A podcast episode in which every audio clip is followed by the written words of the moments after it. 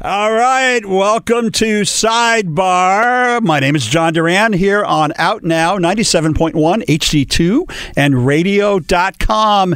Thank you to the lovely Adele for singing me in. I hate to admit it, but Adele once performed at Christopher Street West, the annual Gay Pride Festival here in Los Angeles, eh, before she was a named act. And people said, Hey, you want to go hear this new artist, Adele? And I said, Who's Adele? And I said, no. What a loser I was. A complete loser.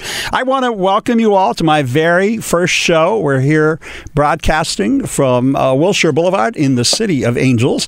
And um, this is my show, Sidebar. I'm an attorney. I'm, a, I'm the mayor of the city of West Hollywood.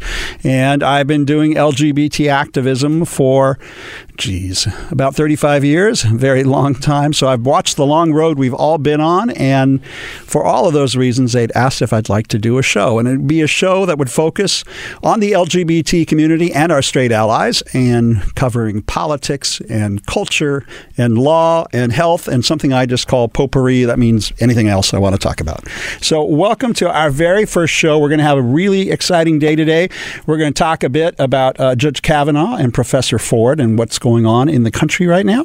We're going to meet the incredible Diane Abbott. Okay, all, all confessions here. She's my bestie. I was her law clerk in the early 80s. She was my mentor, my inspiration. She is the godmother of LGBT Southern California and just a fountain of information. So I booked two segments with her because she'll be a recurring character on the show. She's got so much history, so much knowledge about our community and where we've come from, and even more importantly, where we're going. And then later, we'll be talking about the city of West Hollywood's Getting to Zero AIDS Cases initiative, something that I initiated with my colleague, Mayor Pro Tem John D'Amico. And we're going to talk a little bit about the religious right because they've got their values conference going on today. Values just makes me snicker whenever I say religious right and values, but more about that later. And then I want to talk a little bit about the evolution of the cannabis culture, something I've been very involved in since the early days of the AIDS epidemic. And to see where we've gone from and come to is just amazing to me. And that should be pretty much our very first show. So, all right, a little bit about me because I said you got it. not everybody knows who you are, John, or where you came from, what you've done. I'm a native Angelino, lower middle class Latino family, East LA, the only one living west of La Brea. Why? Because I'm gay. All right, so I picked up, I left East LA, and I moved west of La Brea. Um, I went to Catholic school for 12 years. That explains a whole lot. More about that on another session. But, uh, you know, I, and I was tortured uh, because I thought I was damned for all time and going to hell because I was a homosexual deep in my thoughts and in my head. And at age 18, I said, I've got to go somewhere where the kids are clean and all American and all American values. And I applied and got a job at Disneyland, not realizing I had just thrown myself into the hotbed of homosexuality here in Southern California. Within three months, I was dating Peter Pan. This is a true story. I was dating Peter Pan at age 18, and I was a skipper on the Jungle Cruise ride in Adventureland, telling those god awful, corny jokes, going round round and round the river uh, in Adventureland.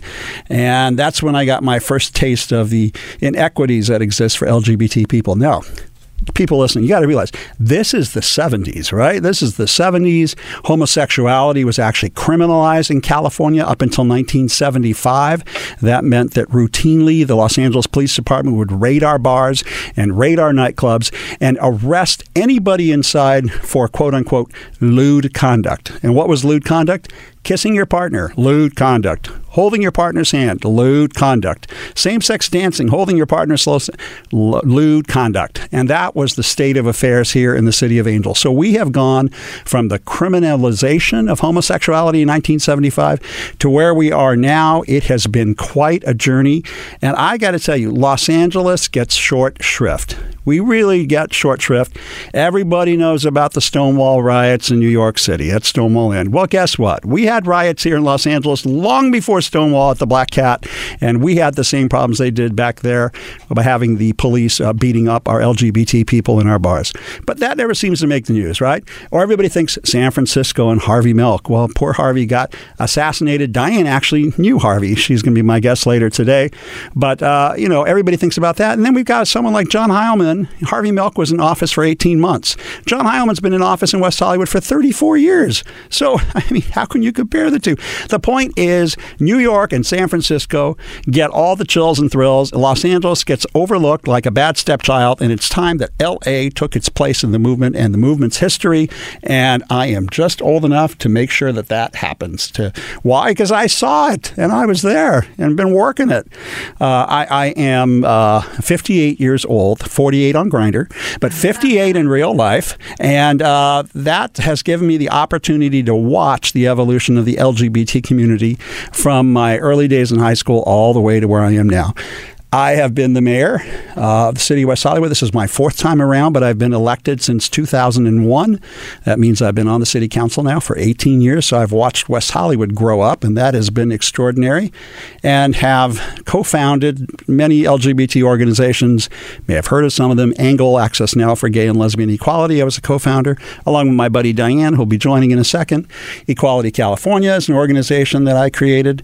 The Life AIDS Lobby during the 1980s. Uh, I was legal counsel to ACT UP here in Southern California during the 1980s. I was legal counsel to Clean Needles Now, which was the very first needle exchange here in Southern California, and legal counsel to the Los Angeles Cannabis Resource Center. That was the first medicinal marijuana facility here in Los Angeles. It was the only one back in the 90s, and it was quite extraordinary the work we did there. So, what am I telling you? I've been busy. I've been a very busy boy for a very long period of time doing LGBT issues and causes. And you know what? It has given me uh, a life that I could not have imagined as that little 18 year old kid praying to God to please remove the gay. I am so glad God did not do that and instead set me on a course to be part of one of the greatest civil rights movement in the history of the nation. Because if you would have given us odds, we were destined for failure, right? You look at us, ragtag group of LGBT people, queer people people, binary, gender identity, all the issues that we had to deal with. And to think that we would go from being criminalized in 1975 to wedding cakes in 2015. My God, what a course we have all been on. And it has been great to be an eyewitness to that. Not only an eyewitness to all of that, but an active participant in making sure it happened. So I still practice law today. Been a lawyer for 30 years. Still on the City Council of West Hollywood. Been doing that, like I said, for almost 20 years. And a wonderful second tenor in the Gay Men's Chorus of Los Angeles. If I get in the mood, I may even sing on this microphone. So uh, we'll see. We'll see how the day goes. But really excited about my friend Diane Abbott joining us very soon. A little bit about her. I'm going to tell you about before she gets here because I'll, you know, I'll likely embarrass her when she gets here. But Diane was a San Fernando Valley housewife living with her two sons in the San Fernando Valley, started talking to the woman next door over the fence, and lo and behold, the two of them fell in love, left their husbands, and created a new family. And Diane was one of these lesbians that said, Where's the activism? What's going on? And she wanted to be involved. And she was one of those glass ceiling breakers, the first woman to be on so many numerous boards of organizations. She was the founding co chair of AIDS Project Los Angeles in the early days of the epidemic, the first woman to serve on the MECLA board, Municipal Elections Committee of Los Angeles. That was the very first gay uh, LGBT political action committee, not only in California, but in the world. And it started here in Los Angeles in the 1970s when our people started to organize politically and collect money to give money to politicians to make sure that things happened and the wheels turned. And Diane was the very first woman to do that. She also helped create the Victory Fund, which went on to elect LGBT candidates around the country, and was one of the co founders of HRC, which used to be HRCF, the Human Rights Campaign Fund, taking the model of MECLA from here in Los Angeles and putting it in Washington, D.C to give us, I think, one of the more powerful organizations that we have here in the country, uh, the Human Rights Campaign. So, Diane, when she gets here, she is going to just be a fountain of information, and I think you're all going to enjoy loving and, and hearing her talk. So, what else can I tell you? Well, you're going to think it's ironic But uh, all this work that I've been doing on Clean Needles Now, which is, of course, uh, passing out clean needles to uh, drug addicts uh, and uh, removing their dirty needles to prevent the spread of HIV, and, and all of this work around medicinal marijuana. I'm also a member of the recovery community. What does that mean? That means for 22 years I haven't had a drink or a drug, although most people think that I act high or stoned most of the time. It's actually just me. This is how I'm wired. A little hyper, a little on edge all the time, a little frenetic. Uh, but uh, thank God these are the God given qualities that have allowed me to do the LGBT work, I think, in the courts and in the legislature and in politics for all these years. And it has been quite a road. But I'm all about recovery too. And uh, not today, but on a future show, we'll be doing some work around that. Why? Because alcoholism and drug addiction seems to negatively impact our LGBT community in numbers that are not, uh, well, a lot more severe than in other communities, minority communities. So we're going to be talking about that as well at some point. So I am down to my last one minute before we play the next song, but I want to welcome you to Sidebar. When you go sidebar in a court, that means you're going to have a private discussion. This is going to be a very public discussion online and on HD2 uh, radio.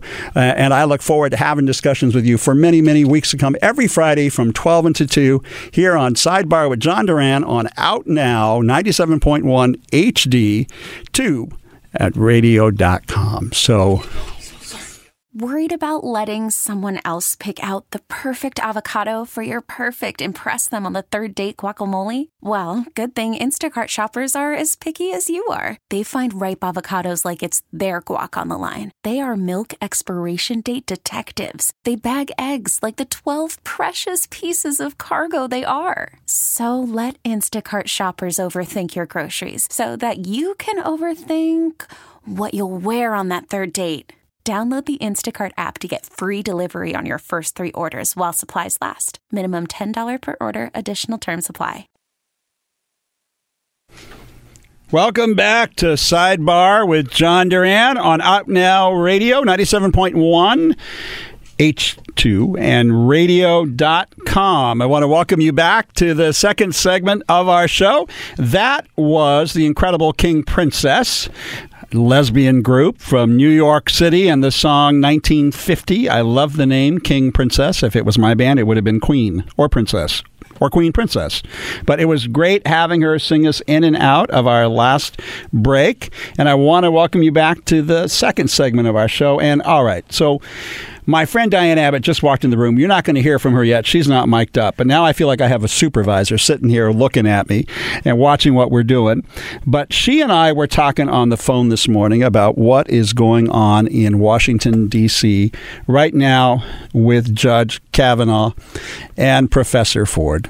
And, and, of course, I'm old enough, and Diane's old enough, and I'm sure some of you are old enough to remember Anita Hill and what happened to Anita Hill and Clarence Thomas the last time we walked down this road uh, back in 1991. And um, the things that are similar and things that are different. So let me tell you, back with Anita Hill and Clarence Thomas thing that uh, I most remember about that, Grassley was there. Senator Grassley from Iowa was there. Orrin Hatch from Utah was there. Thank God he's retiring. That old I'm not even going to say it, but that old Utah guy, and uh, has been a thorn in our side for decades. Uh, but uh, thank goodness uh, that today What's different is we actually have women on the Senate Judiciary Committee, unlike uh, back then during the Anita Hill hearings when it was all old white guys uh, questioning uh, young Anita Hill about what happened with her and Clarence Thomas. And thank God the Senate Minority Leader today is our own Senator Dianne Feinstein of California, and of course our Kamala Harris, also sitting on the Senate Judiciary Committee. And to have women uh, present on the committee makes sure that what happened last time around Anita Hill is not going to be repeated again. We're actually going to have some women's voices there to make sure that the questions are shaped properly, asked properly, and that a woman's point of view is uh, not only coaxed uh, out of Professor Ford, but that her words are respected and she's given her due. Well, if you hadn't heard, she has agreed to come forward, but not on their timeline. I mean, this has been an incredible week. Senator Grassley, so uh, Professor Ford's uh, letter to Senator Feinstein comes out, and what do they do? All right, she's got to come on Monday. and, and she's got to have. We need to see a copy of her written statement by 10 a.m. on Friday. Now, just think about this for a second. This is a traumatic event that happened 30 years ago to a very young woman who, in essence, was raped and sexually assaulted raped and sexually assaulted. And the way and the sensitive and the delicate way that's going to be handled is you've got till 10 a.m. on Friday to give us your written statement so we can peruse it over the weekend before we decide how to attack you on Monday. Is basically what the hidden communication was there. And I have got to give it to Professor Ford and her attorney uh, or team of attorneys who've said, no, no, no, no, boys, we're, we're not going to play your way. Here's how we're going to do it. First of all, she needs to make sure she's secured and she's safe because ever since this story broke, uh, she has been th- threatened, uh, her family has been threatened. This was the thing that she feared. This is why she told her Congresswoman Anna Eshoo, I, I, want privacy, I want confidentiality. I'm not sure I want to put myself and my family through this sort of scrutiny. And, and let's face it, the, the right wing goons that Trumpism inspires uh, are very threatening to so many of us. And it's turning out to be exactly what she feared. And now they're threatening her and her family. And, and, and to then tell her, you've got to have this all together within five days, or, or we're just not going to hear hear from you. Come on, guys. Orrin Hatch, Mormon, Utah. Come on. Is that decent and the civilized way to treat a woman who was raped and sexually assaulted? You know, if you hear what she has said thus far, uh, and if it's true, which we don't know, but I think it's probably true, I can't imagine any reason she would make this up. Judge Kavanaugh, as a young man with a friend, Mark Judge, were intoxicated and drunk, threw her down on a bed, began to grope and sexually assault her, and then uh, Kavanaugh covered her mouth to prevent her from screaming. Okay, that's not sexual harassment, that is a crime. That is a felony. That is sexual assault. That is rape. That is something that we need to hear about before we give somebody a lifetime appointment to the Supreme Court of the United States. It should be something that would be carefully scrutinized. And that's why Professor Ford said, let's give it to the FBI to investigate. And what do Orrin Hatch and Charles Grassley say? Oh, well, you know, they don't do investigations. Come on, guys. FBI, Federal Bureau of investigations. That is exactly what they do. That is exactly what they did during the Anita Hill episode many years ago. Currently, there are numerous judges for federal appointments on both the district and appellate courts that the FBI is doing investigations into. That is why you've got the FBI there. What what other what, what police agency are you going to pull in to do the investigation? The District of Columbia Police, uh, the Los Angeles Police Department? No, with a nomination to the United States Supreme Court, it is the FBI that is charged with the responsibility to do these investigations. They need time to prepare. They would have to interview witnesses. And I love this guy, Mark Judge, who supposedly uh, was with Kavanaugh that night. And, and by the way, there's incredible recordings of Kavanaugh saying, ho, ho, ho, what happens here in Georgetown stays in Georgetown. Yeah, I, that's what we want to know. Judge Kavanaugh, what you were doing as a young man back in your college and law school days? Because if so, it would be consistent with the allegations that Professor Ford is now making and thus more believable. But the FBI needs to interview people, including Mark Judge. Now, Mark Judge is fascinating. He has gone from A, it never happened, to B, I don't recall if it happened, to C, please don't subpoena me.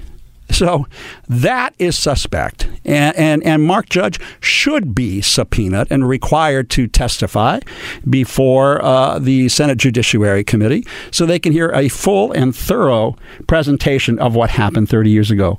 I am sure for Professor Ford, this is something she hasn't forgotten. It was traumatic at the time. It was psychologically damning. It was something that she didn't tell people.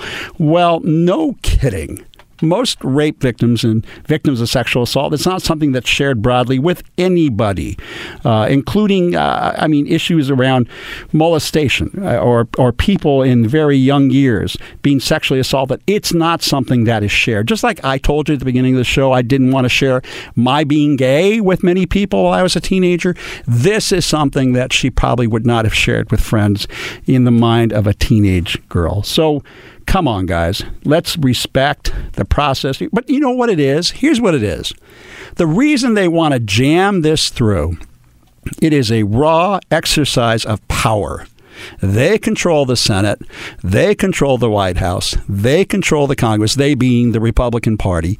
And they know if they can get this fifth vote on the U.S. Supreme Court, that they stand a pretty good chance of overturning Roe versus Wade, overturning our marriage equality cases, forever shackling the equality of women and LGBT people. And they know that they can jam this through. And they also know this is all under threat with the upcoming midterm elections come the first Tuesday in November when the Congress could shift to the hands of the Democrats. And that turtle, you know who I'm talking about. McConnell in Kentucky. My God, he sounds like a turtle. He looks like a turtle. He is the one that wouldn't let Merrick Garland have a hearing when President Obama put him forward saying, We can't get that close to an election. We need to have the American people weigh in. The election was a year away. Meanwhile, here we are five weeks away from an election, and the same logic does not seem to apply. It's all politics, it's all a raw exercise of power, and that's why they're willing to jam this through to get their right wing agenda set for the next 30 years. And that, my friends, is a threat to you and to me and to everything that we care about. So, you know what? Professor Ford, bring it. Bring it next week tell the truth. And Senator Collins in Maine and Senator Murkowski in Alaska, if you really are pro choice Republican women, what the heck are you doing even considering this guy who's not only anti choice, but seems to think little about sexual assault or the rape of a woman or not wanting to, one, talk about it or two, lie about it? And is that the kind of individual we want to serve for a lifetime on the United States Supreme Court? I think not. Wow. I wasn't sure I could actually go for a full 12 minutes on that, but I guess I just did. And uh, this is uh, this is worse than Anita Hill. This is something really awful that's happening, and it's happening live, and we're all going to watch it in real time next week. And I'm sure we're all going to be watching the testimony of Professor Christine Blasey Ford. Bring it, girl. We got your back. We're, t- we're getting ready to head to a break. This is Sidebar with John Duran on Out Now 97.1 HD radio and radio.com. See. Selling a little or a lot? Shopify helps you do your thing, however you cha-ching. Shopify is the global commerce platform that helps you sell at every stage of your business. From the launch your online shop stage, to the first real life store stage, all the way to the did we just hit a million orders stage. Shopify is here to help you grow. Whether you're selling scented soap or offering outdoor outfits, Shopify helps you sell everywhere. From their all in one e commerce platform to their in person POS system, wherever and whatever you're selling, Shopify's got you covered. Shopify helps you turn browsers into buyers with the internet's best converting checkout, 15% better on average compared to other leading commerce platforms. And sell more with less effort thanks to Shopify Magic, your AI powered all star. Shopify powers 10% of all e commerce in the US. And Shopify is the global force behind Allbirds, Rothy's, and Brooklinen, and millions of other entrepreneurs of every size across 175 countries. Plus, Shopify's award winning 24 7 help is there to support your success every step of the way. Because businesses that grow, grow with Shopify. Sign up for a $1 per month trial period at shopify.com slash odyssey podcast, all lowercase. Go to shopify.com slash odyssey podcast now to grow your business, no matter what stage you're in. Shopify.com slash odyssey podcast. Welcome back to Sidebar with John Duran on Out Now, Radio 97.1 HD2 and radio.com. And as I told you at the beginning of the show, I'm very excited because my very first guest is the incredible attorney, activist, mom, grandma. Uh, sorry, guy. That's okay. Uh, the wonderful Diane Abbott. I was Diane's law clerk in the 1980s, and she is my political mentor. Taught me everything I know. She won't claim the bad stuff, but only the good stuff. But she has long been told as the godmother of LGBT Los Angeles. And thank you, Diane, for coming on, being the first guest. My pleasure. All right. So I told them a little bit about you before you got here. The San Fernando Valley housewife looking over the fence, finding a woman, leaving leaving your husband, taking the kids, and walking into 1970s Los Angeles and saying, "What can I do?" A little bit about that. Well, actually, it was saying, where do I go? Because I didn't know any other lesbians and I didn't know any gay people, actually. You know, we think back, today is so amazing. We have so many wonderful rights, especially here in California. But if you look back to the 70s, I was a lesbian mother. No lesbian mother was able to keep her children. Right. I faced some really difficult times, but I ended up, fortunately, keeping my children and changing my name. Yeah. Yeah, that's right. you you picked the name Abbott, uh, and, and now 1970s Los Angeles. How I mean, today we're here on Out Radio, right? And today the the kids, we shouldn't call them kids, but even me, I, we're on our iPhones, we're on Twitter, we're on Facebook, we're on Instagram, we're on Snapchat, we're we're communicating this way. How did LGBT people communicate with one another back then? It's very difficult. So, as I learned over the first few years, there were simply what we considered pockets of gay people. Uh, the first group of women I met, they had a group of friends, and they had been friends for many years. And there were probably 10 or 12, and they met once a week, usually on Saturday night, and had a little saran, and they someone sang. This is not what gay boys did Saturday night, by the way. I know Uh, that yeah, now. okay. Yes, I realize that. um, but they did that, and or they someone read poetry or they wrote poetry, and of course, everybody in this little group had been everybody else's partner. Wow, a nest of lesbians. A nest I of love lesbian. You know what they say? Yeah. Yes. Yeah, wow. One date, back up the U-Haul. Was the Lesbian News around then? Was Jinx Beers uh, publishing Lesbian News? This No. is before Lesbian News. Before Wow. lesbian news, Wow. there was really almost nothing available then. Um, so my first group of people that I met was a group of women um, who were radical lesbians and the Ocean Park Church. Wow. My only problem was they believed that we shouldn't keep our boys. Hmm. It was like drowning kittens. So if you birthed there, you had two boys. I had two You had boys. David I and Dan. realized Yeah. not the right people for me. Yeah, yeah. Yeah, I wasn't giving them up. Okay, that's taking lesbian separatism to the extreme. To the extreme, But that is, right. in fact, the dynamic. Gay boys were in Studio One, wanted no women, girls out, no girls, and lesbians were very much doing their own thing with the ERA and other things, right? Yeah. How did you find MECLA? So MECLA, I told our reader, our listeners before you came on, MECLA was the very first LGBT political action committee in the country. Yeah. It was Yeah. absolutely. Actually, I heard you say that, and it is. You're right. It was in the world. Right. Okay.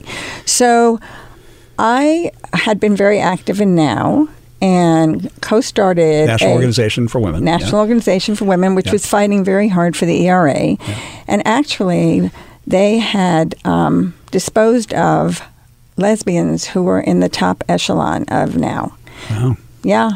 Um, but LA Now, we started the first lesbian and sexuality task force. And it was at the time when the um, non when the decriminalization of Homosexuality, 1975, right? 1975. Yep. And so I got involved in that, had LA Now write letters, and in actuality, we passed consensual adult law um, by one vote. Wow. the Secretary of State came back and he voted. Hmm. Um, so it was an interesting time. And I had some great mentors, and they said, you know, there's this reception going to be happening for um, a man named David Mixner.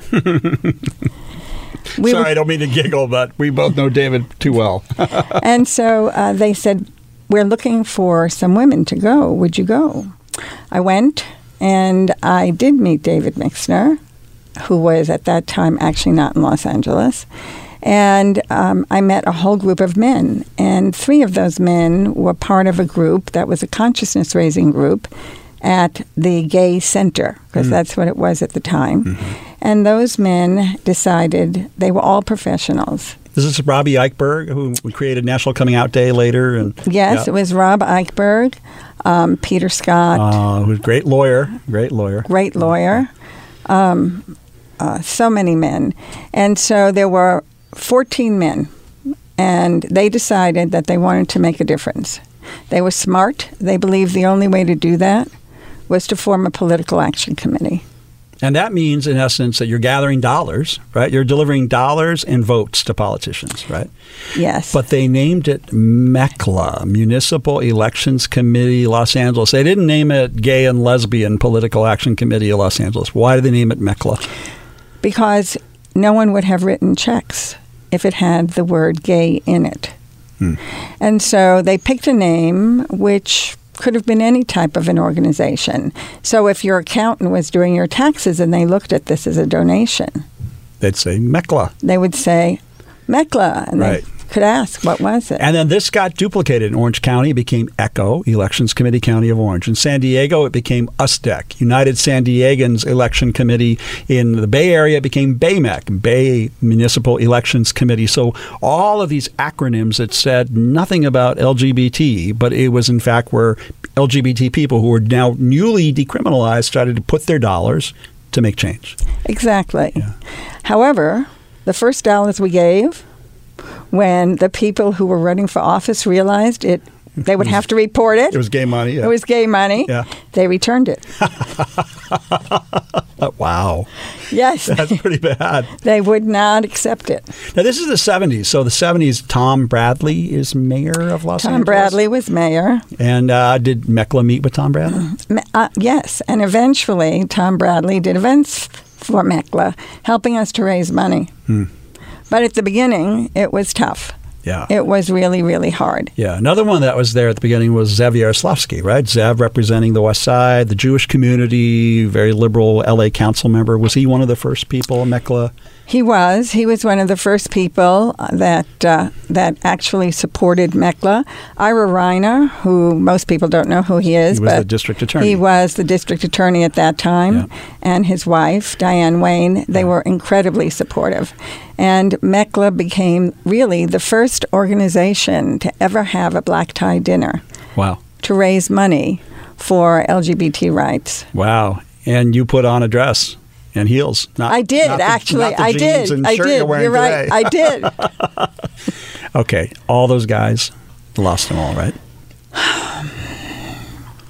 really hard for me, even today, all these years later, to talk about it. But, um, you know, I like to think about it um, as the best of times.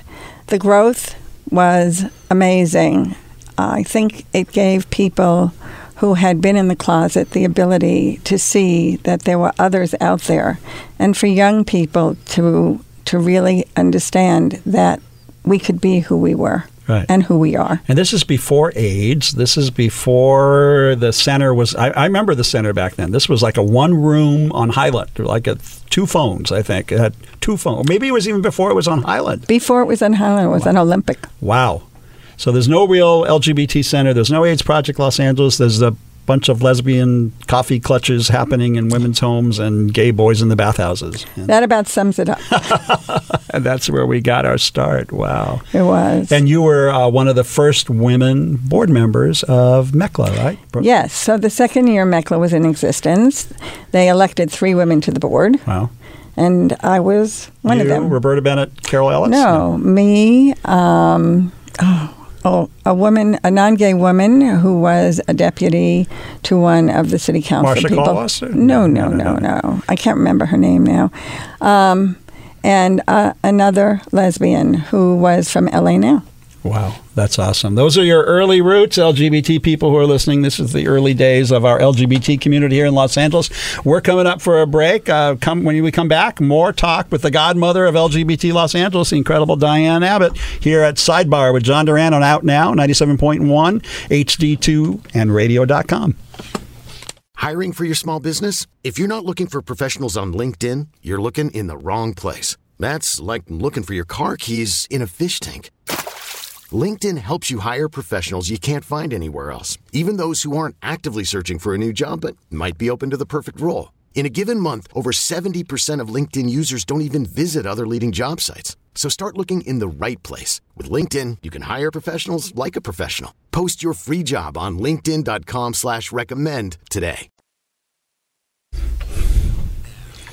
Welcome back to Sidebar with John Duran on Out Now Radio 97.1 HD2 and radio.com. We're here on my very first inaugural show of Sidebar with my very first guest, the godmother of LGBT community in Los Angeles, the incredible attorney mother, activist, Diane Abbott. Welcome back, Diane. Hi, good to be back. okay, we were all gossiping sidebar when you were uh, listening to that song. So we've caught up on our gossip, and now we'll go back to the early days of activism. Where we left off was um, a lot of those guys that got MECLA started aren't here anymore. So what happened is in the early 80s, HIV actually, the very first cases identified by Dr. Michael Gottlieb here in Los Angeles. I, I, told our crew here that my purpose on this show is to give Los Angeles its proper place in the history of the LGBT movement. We get short, really short uh, shrift on this. Absolutely. Always New York and San Francisco as if LA did nothing. But the very first HIV cases in the world, uh, put together by Dr. Michael Gottlieb here in Los Angeles. And uh, you became the very first founding co chair of AIDS Project Los Angeles. Now, if AIDS was God's wrath on gay men, which is what the religious right would say, lesbians were the chosen people. I used to say that all the time. Yeah, yeah. I knew I heard it from somebody smart. That was you. That was, yeah. Why would a lesbian get involved in HIV and AIDS in the early 80s? Well, I think it, for me it was very simple. Um, and I know a lot of lesbians really got involved. Because although in many ways at the beginning we were two separate communities, and I think that there is still a comfortability with your quote own community. Many women like me had come to have really strong relationships with gay men. Serving on the MECLA board, I was in law school when I went on the MECLA board, and the men there were so supportive of me. I learned so much from them about negotiation, how to win your point. When I was studying for the bar, Peter Scott and David Mixner put together a list for weekends of who would come and stay with my children and whose apartment or house I could go to to study for the bar. Wow. I had so much support. I was a delegate to International Women's Year. And being in law school, I didn't have much money. And the men got together and actually pulled together the money to send us to IWY. There was so such support, and I learned so much. And when AIDS hit, it was a gradual disease. At the beginning, men who were affluent, who came to MECLA and who I met through MECLA, believed that this disease was something that impacted prostitutes and drug users. They didn't think that they would get it because they didn't understand, none of us did, how it was transmitted. And so it was hard to raise money at the beginning. But AIDS is a sexually transmitted disease, and ultimately, people of quote affluence unquote started to get it. Yeah, it became a scarlet letter, right? I mean, for some men, not here. Hey, mom, not only do I have AIDS, but I'm gay. That had to come out on both issues at the same time. And and unfortunately, the the I have AIDS came first, and it was a scarlet letter and the I'm gay was just a part of it. People lost their families, they lost everything, their whole life. And because the reason it was like the scarlet letter is that, of course, you could see AIDS affected so many people with the Kaposi sarcoma. Yes, the Kaposi sarcoma. Lesions. KS, that you could see them. And people would know by looking at them. So why did I become the first co-chair? I just I I saw it. I really believed this was going to be a terrible epidemic. And I knew my friends were going to be impacted by it. And I wanted to do everything I could to stop this disease. Part of that, you think, comes from your Jewish culture, of being involved and or from being a mother or Jewish mother. You are the New York Jewish mother I've read about. Yeah. I don't know. Um, I am not a very good Jew. As we describe it. You know, I'm a cultural Jew. You are. I am. Great brisket. I had some last week with you. Yeah, so very cultural. Yeah. I don't know. I think that I think that for me, I have a great need to to to just make a difference in this world. That's that is very important. And and I talk to so many people and many of them don't believe that what they can do matters. You know, it's like why should I vote, for example? Because after all, it won't make any difference. But if everybody who said that thought about where we are, one man should be one man, one woman. One man, one woman votes. That one vote, if everybody just voted, it would make a difference. It doesn't matter whether you have the time or the inclination to get active in an organization, although I highly encourage it. It just changes your life for the Yeah. better. Everybody can vote, and everybody can vote absentee. And elections are coming up in five weeks. November 6th. Yep, they're coming up. Yep. And so, I, long answer, so sorry. But what? No, no, it's a good answer. Let me ask you. you So the Republicans currently control the House and the Senate. What what difference would it make if the Democrats suddenly took one or both houses of the Congress? Oh, my goodness. Well, if we don't, uh, oh my God, what country are we living in? Well, fascism is in the ri- is on the rise throughout the world now. That's true. Okay, if we look at what's happening today, we can look at the Philippines, Venezuela, um, even in Europe. What we see is. Uh, in um, with England, we have a conservative movement there that is actually threatening the prime minister there, and so my concern is that if we don't change Congress this time out, if we don't affect these midterm elections, what's going to happen is that in this country, which for the first time ever, we have an administration that condones misogyny, xenophobia, homophobia, racism, gender bias, all of those things. And Congress has sort of, the Republican Party, you know, they are a party that steps in line. They get in line and they vote the party line. Like line. elephants, like elephants, Like elephants. like elephants. Yes. And where are the donkeys? Come But on. elephants are smart Yep. And they never forget. and they never forget. And if they have big ears, they can fly. Okay, I digress. got it. I digress. No, it's okay. okay. So if that happens, if people get out and vote November the 6th, suddenly Speaker of the House could be Nancy Pelosi. Could be. Again. Right. And Maxine Waters becomes chairwoman of the Banking and Finance Committee. Yes. And our own Adam Schiff of West Hollywood, California, becomes the chair of the House Intelligence Committee. And all three of them have the power of subpoena. If they can put subpoenas on Trump, on the Trump family, on the Trump organization, or as I call it, the Trump criminal enterprise, and completely get us back on track. Yes. However, I think they have to find something about Mike Pence also. I know. It's like, yay, Trump's gone. Ugh, Oh, Mike Pence. right. You know, yeah. you know that old saying, "Be uh, careful what you wish for." Yeah, or out of the fire, frying pan into the fire. Right. thing. Exactly. Yeah, but where we are now is really awful. Because I mean, you and I have been around long enough. I mean, I, my first memory of politics was Jimmy Carter. You know, here he was, this born again Christian evangelical in 1976, and he was beat by Ronald Reagan, and the whole world flipped. And unfortunately, AIDS hit at the same time Ronald Reagan hit. Yes. A man who never, almost never, agn- acknowledged its existence. Yeah.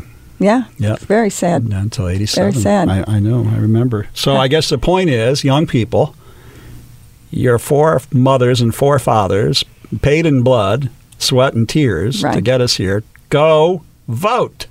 That's it. Go Just go. vote. Oh, just go to the registrar of voting. Voters, uh, yeah. Voter registrar. Or online. You can register That's what. I'm saying. You don't even have to go anywhere. have to go. Go You can just go online. Register to vote and get out there. Or you can vote absentee, like you said. Right. Yeah. I vote absentee in every election. I, I do too, because I'm absent minded and I don't want to forget. I do not want to forget.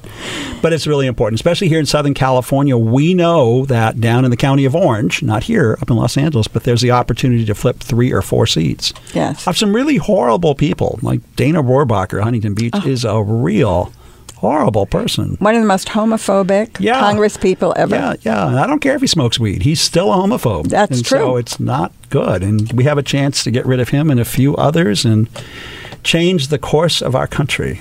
Yeah, Yes, this is going to be a big ballot, yeah, just so we know. yeah. And so if you don't know the answer, if you don't know who to elect as a judge, don't worry about it. Skip that one. Skip that one. or they can go on the websites of Equality California, Stonewall Democratic Club, any of our political organizations. They often have recommendations, right? They do, but uh, not so much for judges. Yeah. However, the important thing vote for your congressperson. Yeah, That is the most important thing. Also, going to be a lot of initiatives on this ballot. yeah. yeah. Right? They're coming up. Yeah. Yep. So some people don't have the time to read all those initiatives. Yeah. We just want you to vote, and you just mail your ballot back in. You hear that, gang? From the godmother of LGBT Los Angeles, go register and vote. All right, it's almost time for our next break. You're listening to Sidebar with John Duran on Out Now Radio, 97.1 HD2 and radio.com. And when we come back, I'm going to see if Diane will stay for just a little bit more because there's one more topic I want to talk to her about. Isn't she fascinating? I think so. All right, thank you.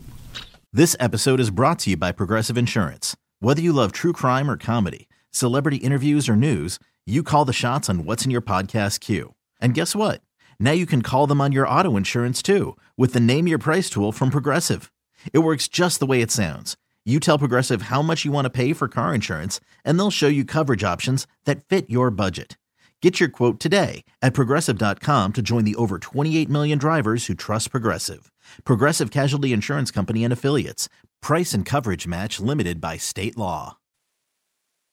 Welcome back to Sidebar with John Duran on Out Now, 97.1 HD2 and radio.com. We're here on my very first show with my very first guest, the incredible Diane Abbott, attorney, founder of numerous organizations, uh, APLA, first co chair, helping get the HRC started, the Victory Fund started, MECLA, the first LGBT PAC, and just all around great, great person, my friend Diane.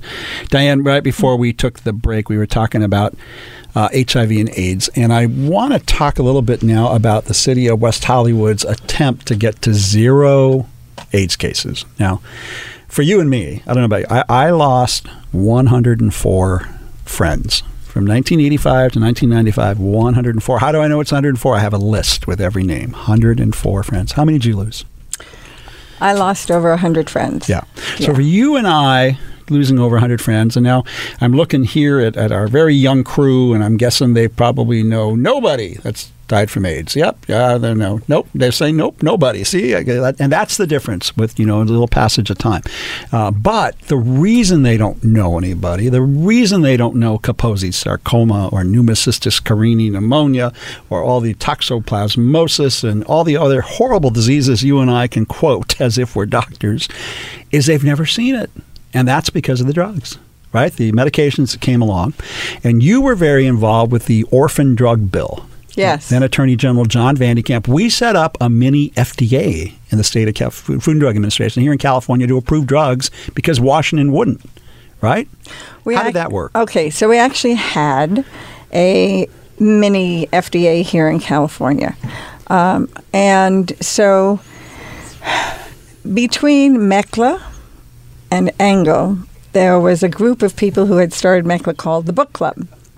And we called it that so that no one would think we were trying to take away MECLA's power. Right.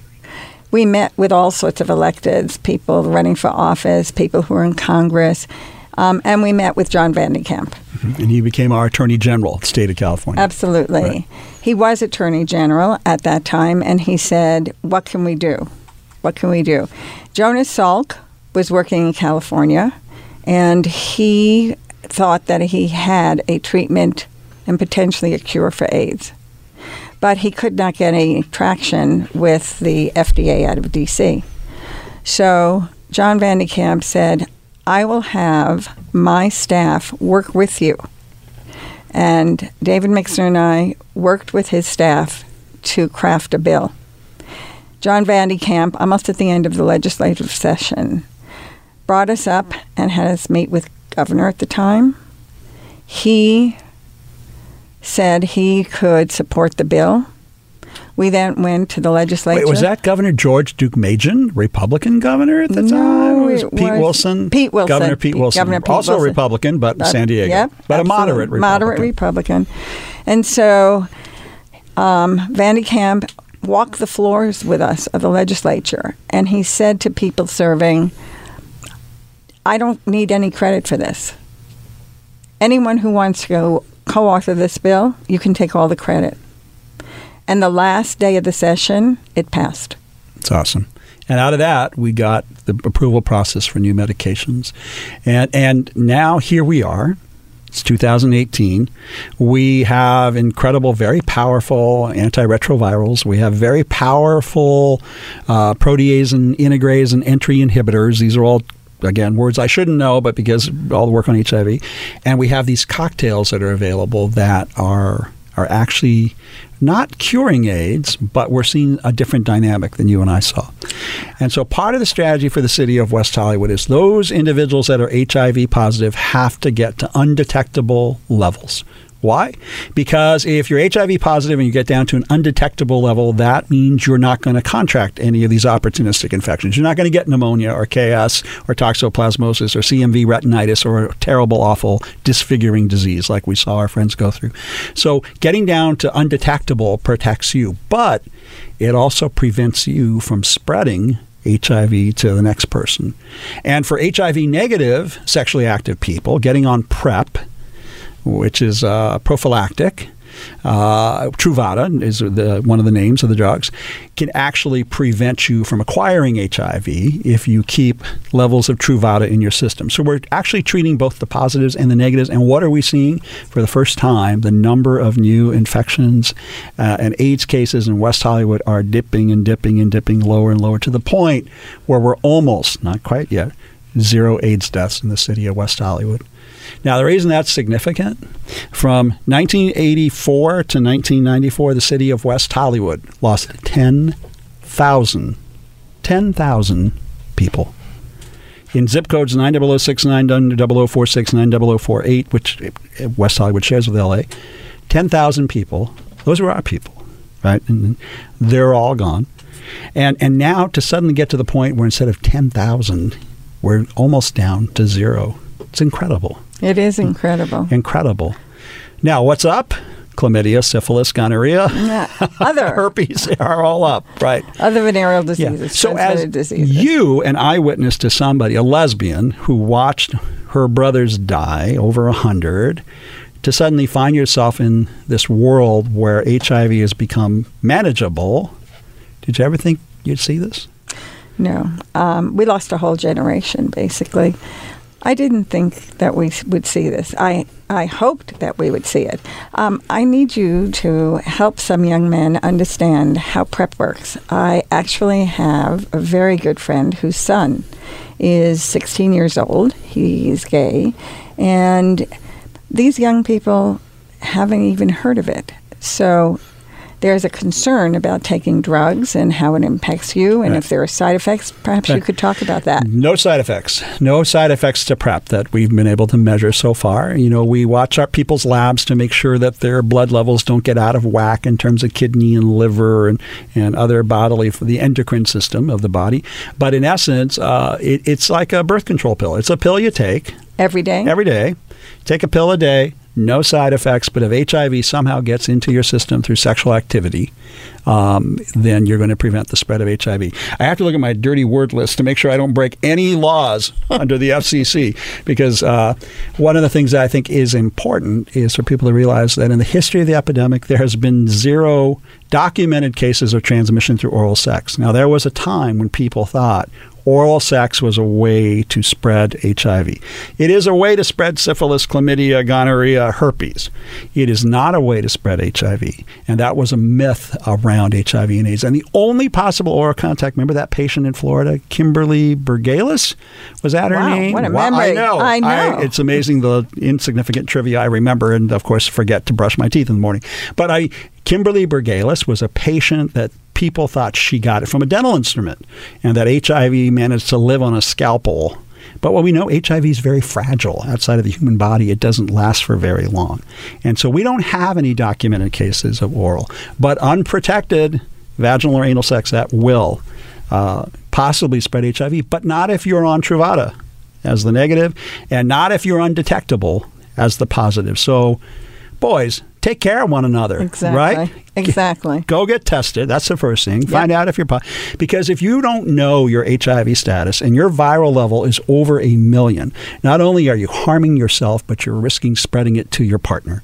So get tested. Find out your status. If you're positive, don't worry about it. It's not going to kill you these days. Get on your meds. Get yourself down to suppressed levels, undetectable levels, so you don't spread it to anybody else. And if you're negative and want to stay that way, get on Truvada. The Gay and Lesbian Center provides it for free in the city of West Hollywood above the gym bar on Santa Monica Boulevard. It's amazing that we live in these days, huh? I think it's pretty fantastic. Yeah, If yeah. someone had told me that we could have zero Right. conversion for AIDS and that we could get married, Right. I would have said, Have said no, to uh, both. No to both. No Not in my to- lifetime. And they both happened. And they both lifetime. happened. And you know, I think we'd be remiss. You know, we're kind of talking about the the white collar activists like you and me, the, the people you, but you know that were attorneys and doctors and the work that we did. But we cannot forget the street activists, the ACT UP, the Queer Nation, the people who were putting their bodies down on the street, shutting down government buildings. Because without those angry radical activists, the institutions never would have talked to people like you and me. I absolutely agree with you. Yeah. We Good used cop, to, bad cop, right? We used to do that all the time in talking to electeds. Yeah. We would do the good cop, bad cop. Right, right. And it made a difference. And it made a huge difference. Huge difference. And Yes. sadly, a lot of the people who founded ACT UP Los Angeles, Mark Kostopoulos, Connie Norman, they were also lost in the, the epidemic. When you think about it, 500,000 uh, Americans died of HIV and AIDS in, just in America. That's a half a million people. Uh, and of course, here in Los Angeles, we got hit pretty hard.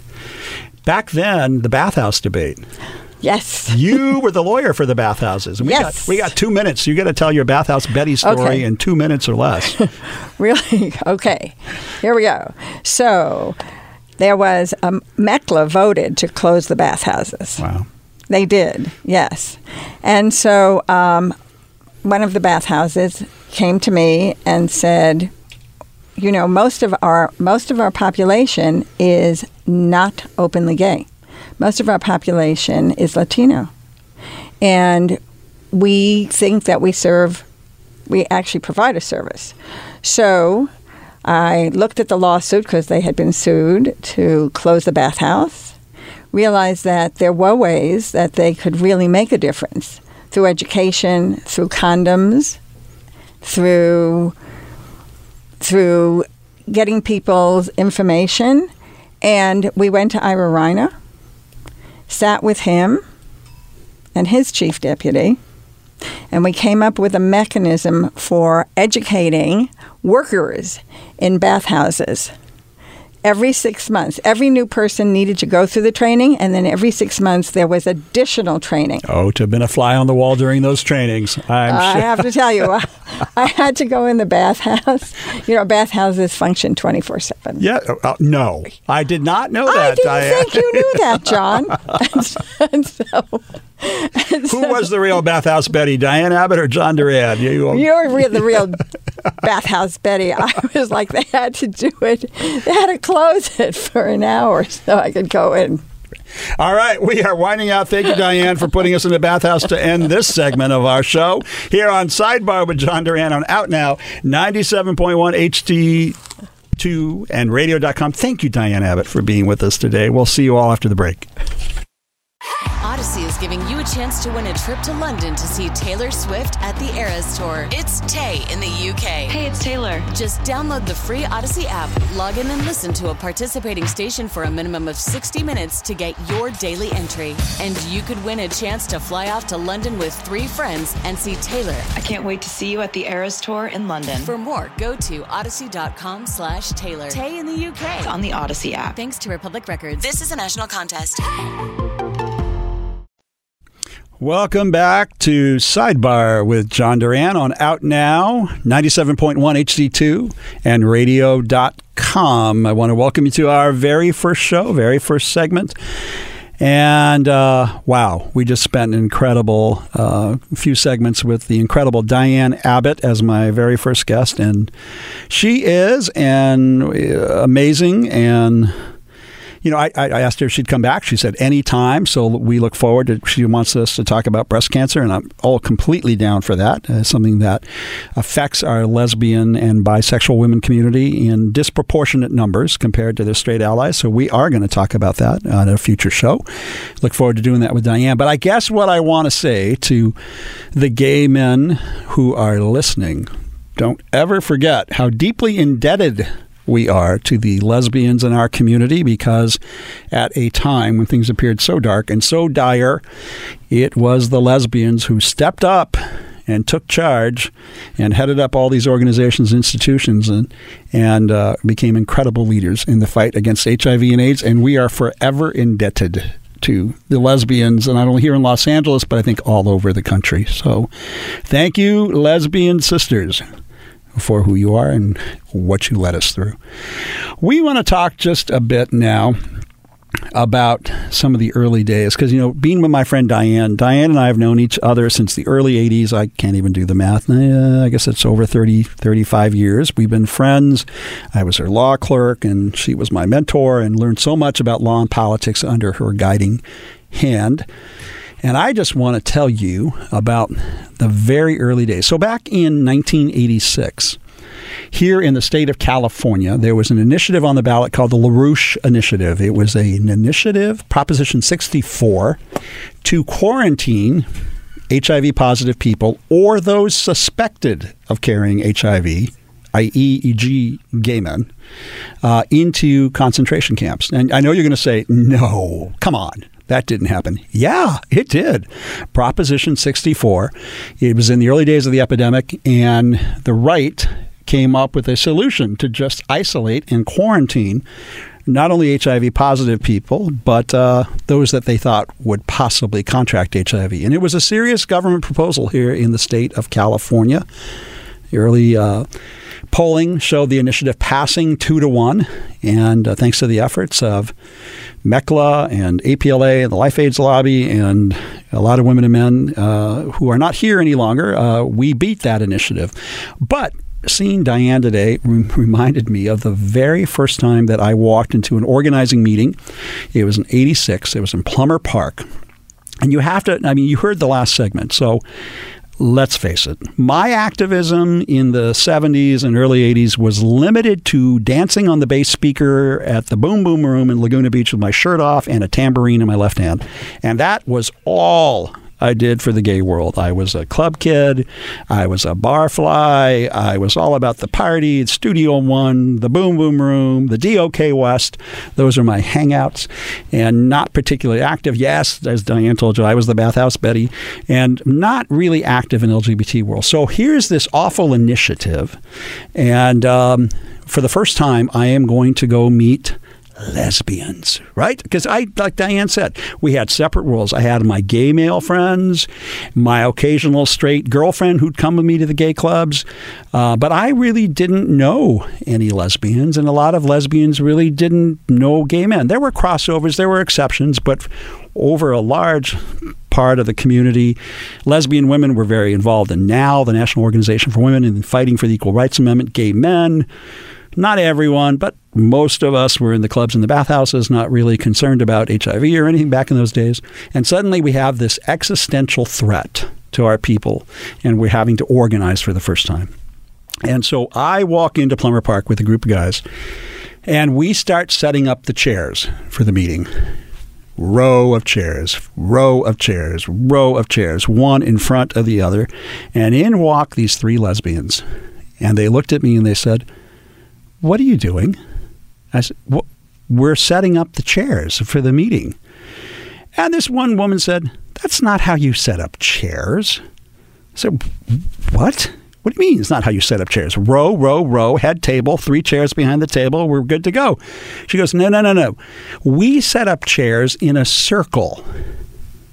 And I said, What? We set up chairs in a circle in the room. Why would you do that? Well, because in a circle, Every voice gets to participate. Every voice is heard from. No voice stands out above the other. And we will go around the circle until everybody has an opportunity to speak and be heard. And my gay male friends and I were like, You've got to be kidding me. We'll be here all frickin' night. Come on, man. We want to get down to the mother lode. What do you mean we're going to sit in a circle? And the women were very insistent. We were going to, we fought for 45 minutes about how to set up the chairs. All right, flash forward. The lesbians won. We sat in a circle, very first meeting at Plummer Park organizing for this initiative. And uh, we did exactly what they said. And at the end of the meeting, we came out with a structure that not only didn't have a president, I was used to having a president, we had co chairs, male and female, gender parity. And what I realized many years later we were not debating chairs. We were debating gender before we even knew that there was a difference or a concept of gender. Because as gay men, as little boys, we are taught to think in a very linear way A to Z, row, column, president, structure, pyramid, military, Everybody get in line, rank, file, sergeant, captain, lieutenant, commander. That is how we were taught to think. And women and little girls are taught very differently. They're taught, I'll use an, an sewing circle. I hate to even bring that up because I don't think they exist anymore. But women are taught to share, and they're taught that everybody's treated equally, and everybody gets a chance, and everybody has a shot, and everybody gets included, and nobody feels excluded. And for little boys and gay men, this was a very foreign thought. Like, what are they talking about? And and of course, women and, and and young girls, uh, you know, this whole idea of you know setting up rows and raising hands was very foreign to them. We were debating gender and the cultural clash of the two extremes of gender lesbian women who had no use for men, gay men who had no use for women, and were in our early days in the early formation of an LGBT community at a time when the center was just called the Gay Center. There was no L, there was no B, there was no T, and we were trying to figure out where we fit and how we were going to work together. And thank God for the wisdom of the women who said, We are going to sit in a circle. We are going to form co chairs. There will be gender parity. Power will be shared. And this is how we're going to create community. And they were right on. Now, later, some of the women would tell me what they learned from gay men was about money and the relationship to money because something that men are taught that's different is about how to use money and use it for power and how to take it and leverage it for the common good. It was not something that came naturally to uh, at least the women who were there and some of the early women who were suddenly learning how do you fundraise? How do you ask for money? You ask for money? Oh my God, that's horrible. I'd rather put a needle in my eye than ask somebody for money. But money is the mother's milk of politics. You've got to have money in order to access or exercise power. And so we had something as men to teach women. And these are the early days. Now, are there exceptions to this? Of course. There were women who were perfectly comfortable with money and power, and there were gay men who were about inclusion and diversity even back then. But for the most part, the two cultures of the separatist parts of our movement were coming together around a response and addressing an epidemic that seemed to threaten all of our existence as a fledgling community. Why? Because just six years earlier, we had been decriminalized. We had just come out of the closet. We were just celebrating our sexual liberation. Women were finding their place in now and in the Equal Rights Amendment fight. Gay men were finding themselves in the bars and in the bathhouses as epidemic hit, and we had to forge an immediate alliance between gay men and lesbian women. The B and the T would come later. But there you have it, kids. Those are the early days of L&G right here in Los Angeles. You're listening to Sidebar with John Duran on Out Now, 97.1 HD2 and radio.com. We'll see you after the break. Welcome back. You're listening to Sidebar with John Duran on Out Now, 97.1 HD2 and radio.com. We're having a rock and rolling day. You know, it's amazing. Once I start yabbering, I 10 minutes seems to just fly by. So if you're listening, thank you for listening to my yabbering. Uh, it's been a great morning so far. I mean, it's been great to have Diane Abbitt here and to reminisce about the early days of LGBT life. And uh, I, I just, I don't know. I think in order to figure out where we're going from here, we got to figure out where we came from.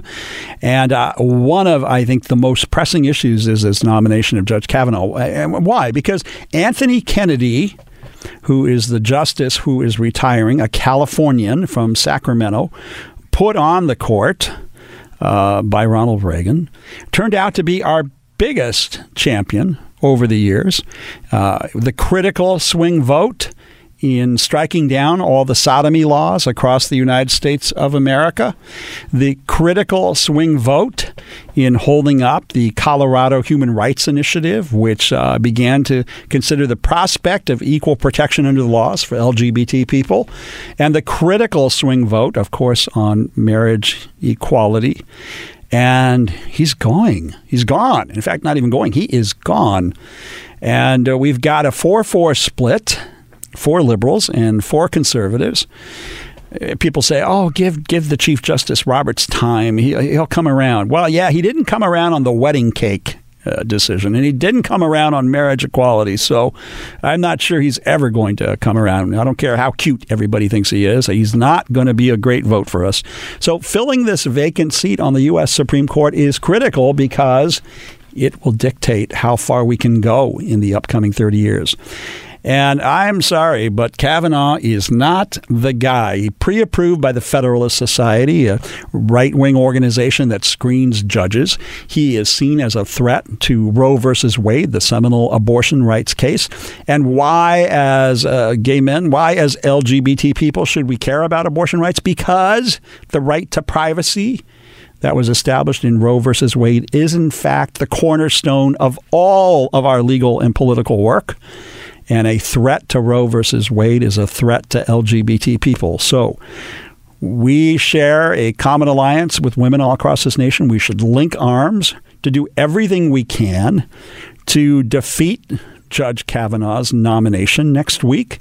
And if we can do that, then the question is what happens in the next four weeks before the November elections? Does the Trump administration try to jam down another pre approved Federalist Society nominee? Through the U.S. Senate, while they still control the U.S. Senate, will they actually try to jam it down the country, uh, the throats of the country, without giving that nominee a fair and equal hearing?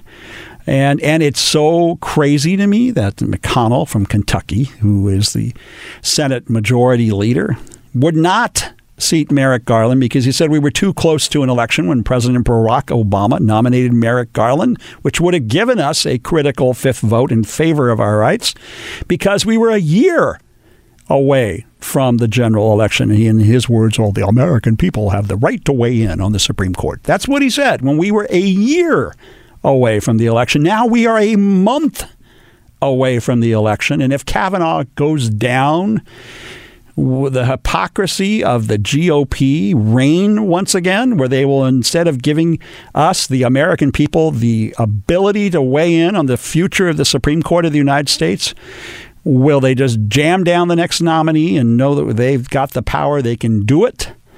Or will they actually let us have a, the right to weigh in in the November elections, possibly tilt the U.S. Senate to the center and left, and force the president to put forth a nominee that will protect the right to privacy, protect the right of a woman's right to choose, and of course protect the LGBT community. We we will see. The stakes are high, kids. The stakes are very very high. All right. So I think I told you early on in the show that I'm an attorney. I uh, told you I worked on the Jungle Cruise ride at Disneyland. That's how I got through college and some law school. And then I became Diane Abbitt's law clerk, and my world shifted and changed. And I was going to be a corporate attorney. That was my plan to be a corporate attorney. And HIV and AIDS hit. My whole world got rocked. The whole world changed. I became an HIV and AIDS attorney in the 1980s. I left Diane's firm, started my own firm to do HIV and AIDS work. And um, one of my very first clients were the protesters of ACT UP and the Orange County Visibility League and Queer Nation. These were all radical groups of women and men that would block the streets, block government buildings, demanding a cure for HIV and AIDS, and also demanding that the homophobia, the rampant homophobia, stop, especially among elected leaders. And one of the great stories of that day, there was a crazy congressman, he's still alive today, named Bill Dannemeyer. He was one of the sponsors of the LaRouche initiative I just talked about in the last hour to quarantine HIV positive people. He considered homosexuals to be worthy of death and uh, crazy right wing Republican from Fullerton. And he was running around Southern California and the halls of Congress telling people that homosexuals emitted spores. Spores, yes, you and me, that we emitted spores, S P O R E S, spores. And that in those spores, that we could transmit the HIV virus through the air and infect the general population. This is not a lunatic. Well, actually, it is a lunatic who also happened to be a member of the House of Representatives of the United States Congress, running around telling people that homosexuals emitted spores that would carry HIV. So he was giving one of these speeches, and ACT UP and the Orange County Visibility League showed up to protest and demonstrate and to shut that noxious, toxic speech down.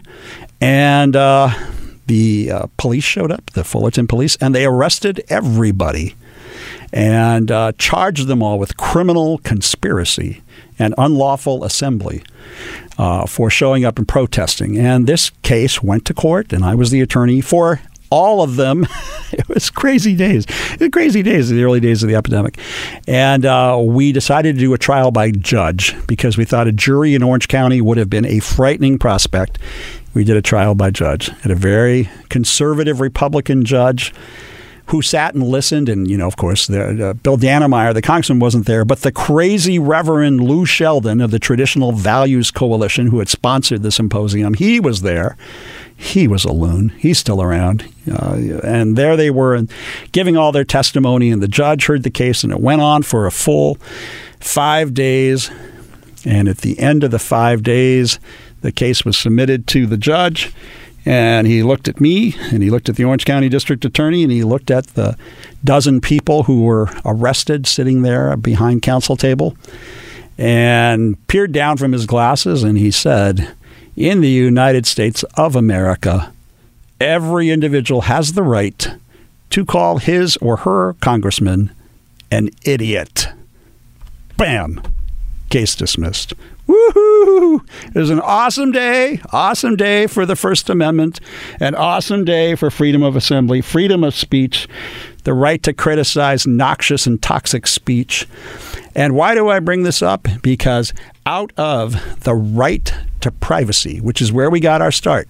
Meaning, what we do in our bedrooms is nobody's business. That's where we started. Roe versus Wade, the right to privacy, consensual adult activity. That was not going to carry us forward from that point forward. We had to then move on into the right to express ourselves as people, as fully fledged human beings, meaning we just weren't our genitalia. We were bigger and broader than that in our relationships, in our families, in the way in which we displayed affection, the way in which we expressed ourselves, the way we dressed, that everything about our culture was worthy of protection by the United States, and the whole concept of not only sexual orientation but gender identity began to flourish, which would lead us, of course, to add the B and the T later to the LGBT. And it all came out of the craziness around the AIDS epidemic. So, what's my point? My point is when you're celebrating your incredible outfit today at the Abbey tonight, or you're celebrating all the body piercings or tats that you're expressing yourself with, or you're celebrating the cutting of cakes at a same gender wedding somewhere in this great nation, just remember that all of that is possible because of the sacrifices that were made during the HIV and AIDS epidemic without the sacrifices of those activists from ACT UP, Orange County Visibility League, Queer Nation, without them putting themselves out on the street and getting arrested and prosecuted and brought into courts and fighting for the right to be, there would be no wedding bells today. Remember that. We are so grateful to all of those women and men. You're listening to Sidebar with John Duran on Out Now, 97.1 HD2 and radio.com. We'll take a break. Welcome back to Sidebar with John Duran on Out Now, 97.1 HD2 and radio.com. We are in the final minutes of the very first show, and it's Friday night. And I told you early on that I've been clean and sober for over 20 years, but that doesn't mean I was always clean and sober. Told you I was a club kid in the 70s and 80s, so if you had it, you were sharing it with me. And so I am going to finish out the show with just a little bit of talk about cannabis culture because cannabis has been part of the city of West Hollywood and the Sunset Strip for over a hundred years. Back in the days of Mickey Cohen and Bugsy Siegel, uh, when West Hollywood was first identified as a community, even before it became officially incorporated as a city, it was all about reefer on the Sunset Strip in West Hollywood. It was part of the culture. And why was it part of the culture of the city of West Hollywood? Because that area was unincorporated county land, meaning that the LAPD, Los Angeles Police Department, was not allowed to come into the territory known as West Hollywood. It was patrolled by the Los Angeles County Sheriff's Department, who were downtown, and by the time their Model Ts got all the way across Los Angeles, well, they just hid everything. That whole scene, you know, where pool tables turn over and liquor gets hidden, that happened for real in the clubs along the Sunset Strip. And part of that was reefer time. And it's so funny. You know, I, everybody knows I gave the key to the city to Stormy Daniels. And yes, we'll talk about Stormy Daniels on another day. And yes, I'll invite her to come on the show and we'll see if we can get her here to talk to all of you. But I also gave a key to the city to uh, Cheech Marin and Tommy Chong. And that's Cheech and Chong. And uh, if there were any two any individuals associated with marijuana, it would be Cheech Marin and Tommy Chong. Uh, and my God, those guys are hysterical. I gave them a key to the city also. But Reefer Madness refers to a movie that came out in the 1930s that was meant to warn children about the dangers of smoking marijuana. And uh, it, it, has been rated as one of the worst movies of all recorded time. It really is. If you see it as satire today, you can watch it and get a good laugh. It's absolutely ridiculous. But uh, of course, the film was rediscovered in the 70s during the time of Cheech and Chong and gained new life as this unintentional, you know, film you could laugh at called Reefer Madness. But why do I bring this all up and why do I bring it up on today's first show? Well, Here's what happened. So, in the days of the uh, horrible epidemic of HIV and AIDS, we began to see that marijuana had medicinal properties. One, it gave people appetites so they could put weight back on and reduce the wasting that was going on. Two, it helped hold down medications. A lot of people that were taking these early medications for HIV, it made them nauseous. And, and medicinal marijuana seemed to have the ability to reduce that reaction. So, it helped people keep their meds down and put weight on and give them food. And who among you does not know that after a reefer, you don't immediately want Doritos within the next five minutes? All right, so you know the story. And so medicinal marijuana uh, got its start, or really got its push through the AIDS epidemic. And that was something that came up early on in the days of ACT UP as we were trying to figure out how to manage the disease. Marijuana became part of the topic and part of the subject. And one of the very first medicinal marijuana collectives in the country was born in the city of West Hollywood called the Los Angeles Cannabis Resource Center. Now, where are we today? Well, today, 30 of the 50 United States have some form of legalized marijuana, more than half, 30 of the 50.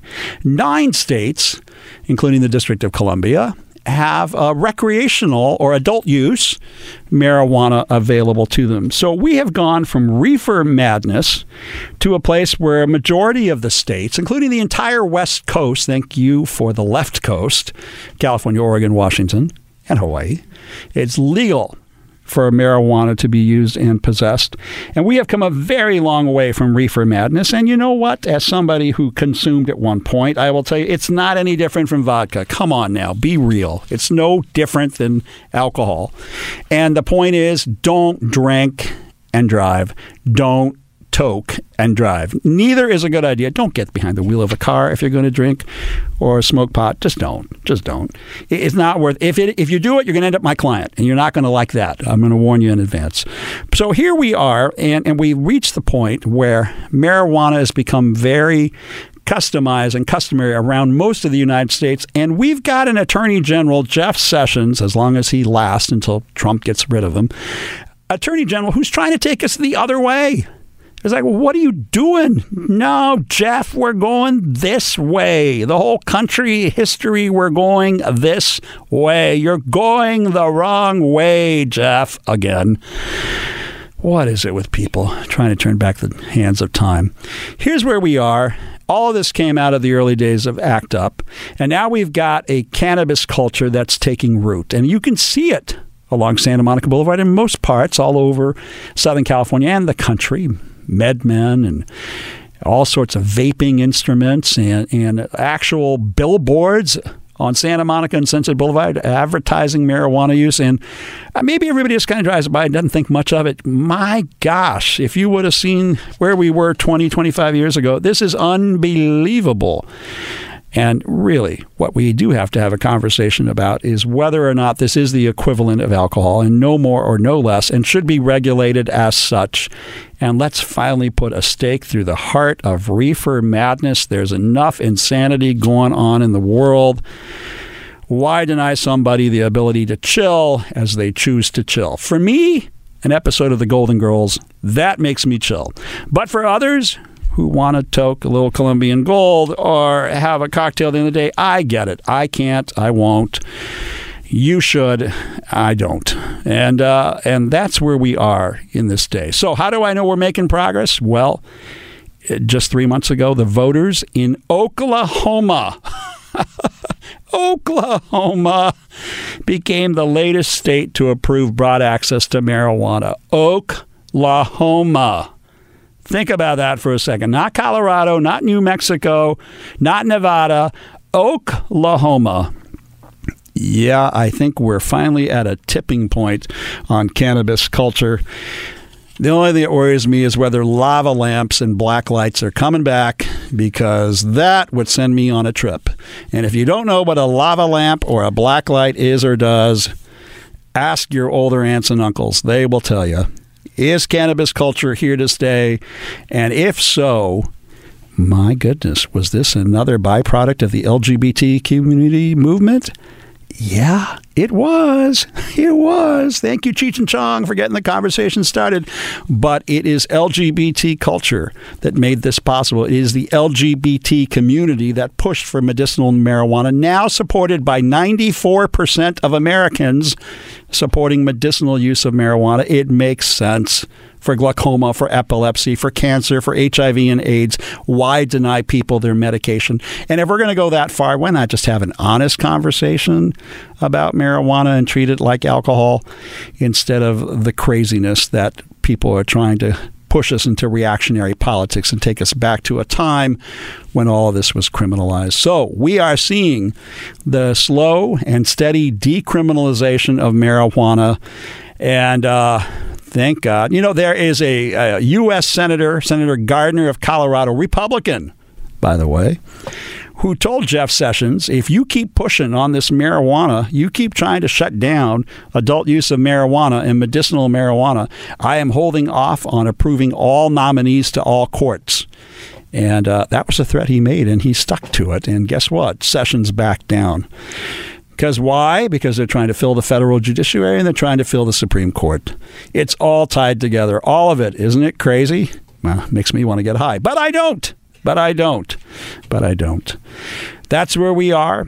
Just another reminder that LGBT community, thank God you are here. You are revolutionizing and radicalizing and forcing all of America to rethink the concept of gender, to rethink the way in which healthcare is approved and exists in this country, to rethink equality and freedom, to rethink what it means to be healthy and alive in these United States of America.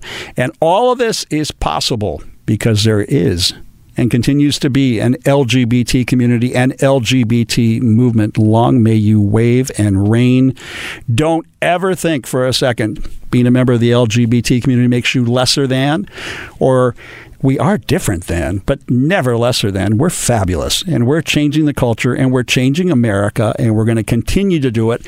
And take heart whoever is in power in Washington, it doesn't mean that we're going away. You're either going to love us or we're going to resist you, and we're going to continue to make this world a fairer, more free, more equal place with our lives on the line. You have been listening to Sidebar with John Duran on Out Now, 97.1 HD2 and radio.com. I will see you again Fridays from 12 to 2. Talk to you later, gang.